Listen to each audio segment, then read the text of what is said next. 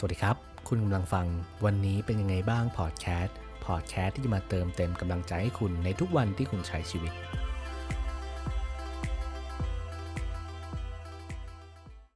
ระหว่างเส้นทางของชีวิตที่เรากำลังเดินไปเนี่ย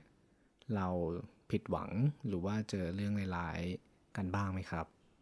ผมว่าทุกคนน่าจะเคยผิดหวัง เจอเรื่องแย่ๆ เจอคนที่ทำให้เราต้องร้องไห้บ่อยครั้ง เจองานที่เราไม่ชอบ แต่สุดท้ายทุกคนก็สามารถที่จะผ่านมันไปได้ ไม่ว่าเรื่องนั้นมันจะแย่แค่ไหนก็ตาม วันนี้ผมก็อยากจะมาชวนคุย เรื่องระหว่างทางบ้าง เพราะว่าจริง ๆ ระหว่างทางที่เราไปถึงจุดหมายเนี่ย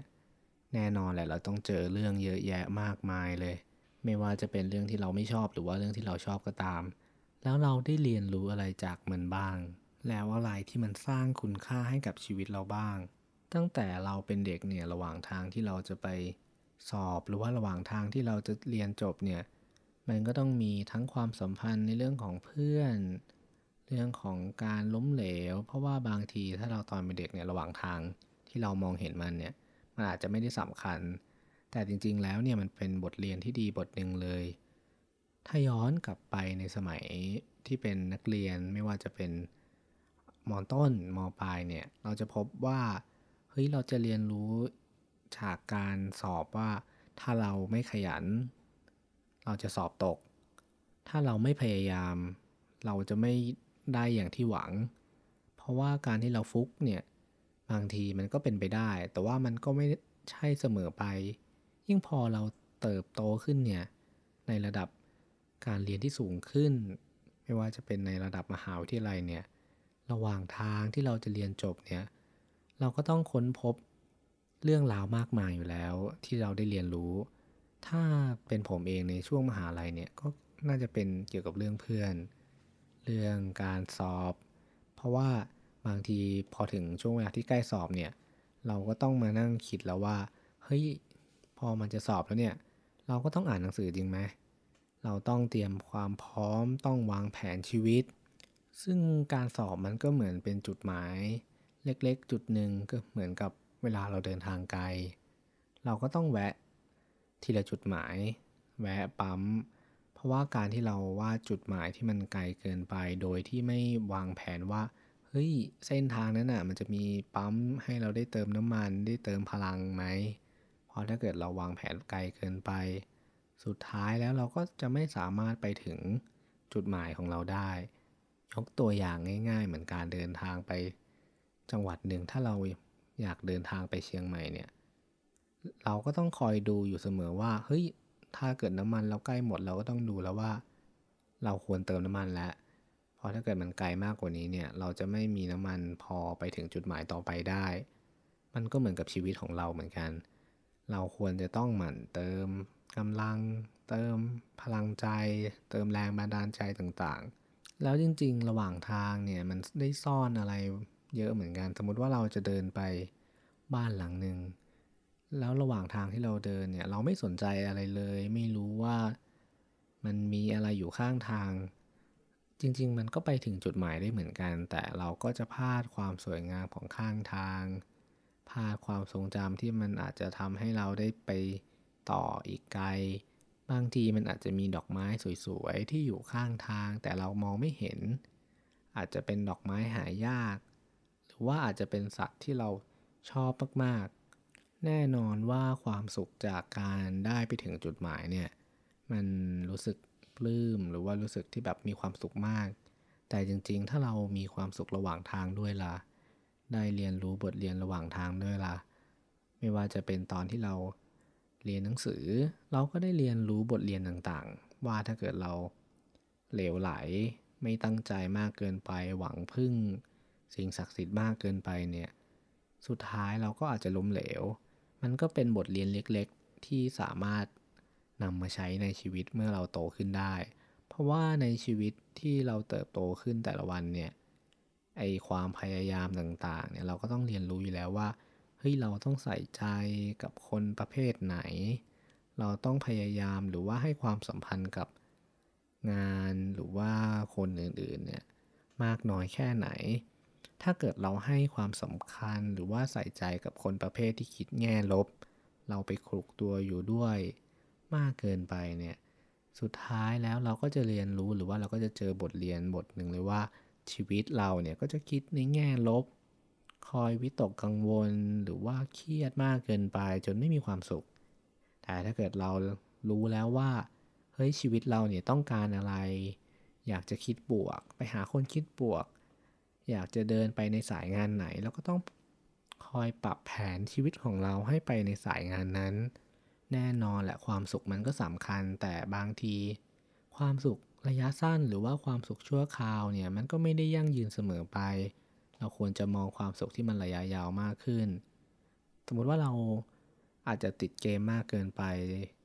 มาเล่นจนเกินจำเป็น คือสมัยเรียนผมก็มีประสบการณ์ที่แบบว่าเออเล่นเกมมากเกินไปไม่หลับไม่นอนจนแบบไม่อ่านหนังสือไม่ตื่นไปเรียน ซึ่งมันก็เกินพอดีมันมีความสุขเหมือนกัน แต่ว่าพอความสุขระยะยาวไม่ว่าจะเป็นผลการเรียน เรื่องสุขภาพเนี่ย พอบ้านปลายไปเนี่ยสุดท้ายความสุขของเรามันก็จะลดน้อยลง มันก็ถูกปั่นทอนด้วยความสุขระยะสั้น ซึ่งจริงๆเรื่องของความสุขเนี่ยมันก็เป็นเรื่องที่แบบของแต่ละบุคคลของแต่ละอย่างเหมือนกัน แต่ว่าเราควรที่จะลองมองดูเหมือนกันว่าเฮ้ยความสุขระยะสั้นที่เรากำลังทำอยู่เนี่ย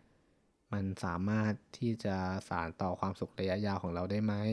แล้วสิ่งแวดล้อมรอบข้างเราเนี่ยมันจะสามารถเอื้ออำนวยให้กับ ชีวิตเราได้หรือเปล่า เราอยู่ในที่ที่ถูก หรือว่าตำแหน่งที่เราอยากจะเป็นหรือเปล่า อันนี้ก็ควรจะมาลองคิดนั่งนึกดูเหมือนกัน จริงๆ ผมชอบวิธีการคิดแล้วก็รูปแบบการดำเนินชีวิตของประเทศหนึ่งมาก ก็คือภูฐานที่เป็นดินแดนที่บางคนเรียกว่าแชงกรีลาหรือว่าเมืองสวรรค์ เป็นดินแดนที่เป็นแบบอย่างให้กับประเทศอื่นๆ คือภูฐานเนี่ยเป็นประเทศที่แบบ ขึ้นชื่อว่าเป็นประเทศที่มีความสุข เกือบจะมากที่สุดในโลกเลยก็ได้ คือเคยมีคนถามนายกรัฐมนตรีของประเทศปูฐานว่า คุณสร้างและวัดสิ่งที่จางหายไปในพริบตาอย่างความสุขได้อย่างไร ท่านนายกนะครับก็ตอบว่าคืออย่างนี้นะครับ เป้าหมายของภูฐานนะไม่ใช่การสร้างความสุข แต่เราสร้างสภาพแวดล้อมที่เอื้อให้ความสุขเกิดขึ้นได้ ความสุขไม่ได้มาจากการมีสิ่งที่คุณพอใจและอยากได้ แต่มาจากการพอใจในสิ่งที่คุณมี คนภูฐานไม่ได้ใช้ชีวิตโดยมุ่งแสวงหาสิ่งที่ตัวเองยังไม่มีอยู่ตลอดเวลา แต่มองสิ่งที่ตัวเองมีอยู่แล้วค่อยหาความสุขจากมัน คือมันเป็นแนวคิดที่แบบไม่ได้ยากมากเกินไปเลย เราไม่จำเป็นต้องมีเงินเยอะก็ได้ ไม่จำเป็นต้องร่ำรวย แค่อยู่กับสิ่งที่เรามี คือสังเกตไหมว่าจริง ๆ ถ้าเกิด เราอยากได้อะไรอย่างหนึ่งเนี่ยมันเป็นของที่แพงมากๆเลย เราก็พยายามที่จะไขว่คว้าหามันมา มันเป็นอาจจะเป็นแบบ iPhone รุ่นใหม่ล่าสุดก็ได้ ย้อนกลับไปสักห้าหกปีที่แล้วแบบ iPhone รุ่นใหม่ล่าสุดจะเป็น iPhone 5 เนี่ย ตอนนั้นเราก็พยายามอยากได้ พอเราคิดว่าถ้าเราได้มาแล้วเนี่ยมันจะมีความสุขมากๆเลย แต่ลองนึกไปสิว่าเฮ้ยพอเราได้มาแล้วเนี่ย เรามีความสุขกับมันนานแค่ไหน มันก็ไม่ได้นานมากเกินไป เพราะว่าพอ iPhone 6 iPhone 7 ออกมาแล้วเนี่ย ความสุขตอนที่เราอยากได้มันก็จะแบบหายไปเลย เราก็จะกลายมีเป็นมีความถูกแทนว่า อยากได้รุ่นใหม่วะมันมีฟังก์ชันที่มากกว่า มันมีแอปพลิเคชันมีแบบความล้ำสมัยที่มากกว่า สุดท้ายเราก็จะกลับมาเป็นลูปเดิมว่าเฮ้ยของที่เรามีมันเก่าแล้ววะเราอยากได้ใหม่ เรา จะเก็บเงินเป็นหนี้เป็นสินหรือว่า อยากได้รุ่นใหม่อีกแล้วมันก็จะวนลูปอย่างนี้ไปเรื่อยๆ โดยไม่จบสักที ซึ่งบางทีบางบางเวลามันอาจจะเป็นไปได้ เพราะว่าถ้ามันจะเป็นจริง ๆ เราก็ซื้อก็ไม่ก็โอเคไม่เป็นไร แต่ถ้าเกิดสมมติว่าเราซื้อมาได้สักเดือนแล้วเนี่ย มันออกรุ่นใหม่เนี่ยเฮ้ยสิ่งที่เรามีเรายังใช้ไม่คุ้มเลย มันอาจจะไม่ได้ดีมากขนาดนั้นก็ได้ เราไม่ได้พอใจในสิ่งที่เรามีขนาดนั้น แต่เราอยาก ที่จะได้ตลอดเวลา อยากที่จะมีรุ่นใหม่ ๆ อยากที่จะมีความสุขและคิดว่าเฮ้ยสิ่งใหม่ ๆ เนี่ยมันจะดีกว่าเสมอ เราอยากได้ทุกอย่างที่ใหม่และเป็นเวอร์ชันใหม่กว่ารุ่นเก่าเสมอ ซึ่งถ้าเกิดเราติดอยู่กับอย่างเงี้ยลองสังเกตดูเราอาจจะมีความทุกข์อยู่กับการแสวงหาหรือว่าความอยากนั้นก็ได้ ซึ่งจริง ๆ ระหว่างทางที่เรา เดินไปเนี่ยของชีวิตเนี่ยมันก็จะมีหลาย ๆ เรื่องที่เกิดขึ้นแบบนี้แหละ แล้วเราจะมีคุณค่าของชีวิตเป็นแบบไหนเราก็สามารถเลือกได้ เราอยากมีความสุข เราก็แค่เริ่มจากการพอใจกับสิ่งที่เรามีสร้างความพอดีสร้างความสุขในแบบของเราได้ง่าย ๆ เลย และสุดท้ายแน่นอนครับว่าชีวิตของเราแต่ละคนเนี่ยมักมีเส้นทางที่ไม่เหมือนกันอยู่แล้ว ระหว่างทางที่เราเจอก็แตกต่างกันอยู่แล้ว เพราะเราเกิดมาก็ไม่เหมือนกัน ภูมิลำเนา ภูมิประเทศ หรือว่านิสัยครอบครัวเนี่ยต่างกัน มันก็จะมีระหว่างทางที่มันแตกต่างกัน ผมก็บอกไม่ได้เหมือนกันนะครับ ว่าระหว่างทางของใครเนี่ยจะมีความสุขมากที่สุด แต่บอกได้เลยว่าจริงๆเรามีความสุขระหว่างทางได้แน่นอน แค่เราลองเปลี่ยนความคิด ลองมองในมุมที่ต่างไป ลองเรียนรู้จากสิ่งต่างๆ ที่เราเจอในแต่ละวัน คือไม่ได้คาดหวังว่าความสุขหรือความสำเร็จเนี่ย มันคือที่สุด แต่เรามีความสุขกับทุกวัน มีความสุขกับระหว่างทางที่เรากำลังเดินเนี่ย แค่นี้ชีวิตมันก็มีความสุขแล้วครับสำหรับวันนี้ขอบคุณและสวัสดีครับ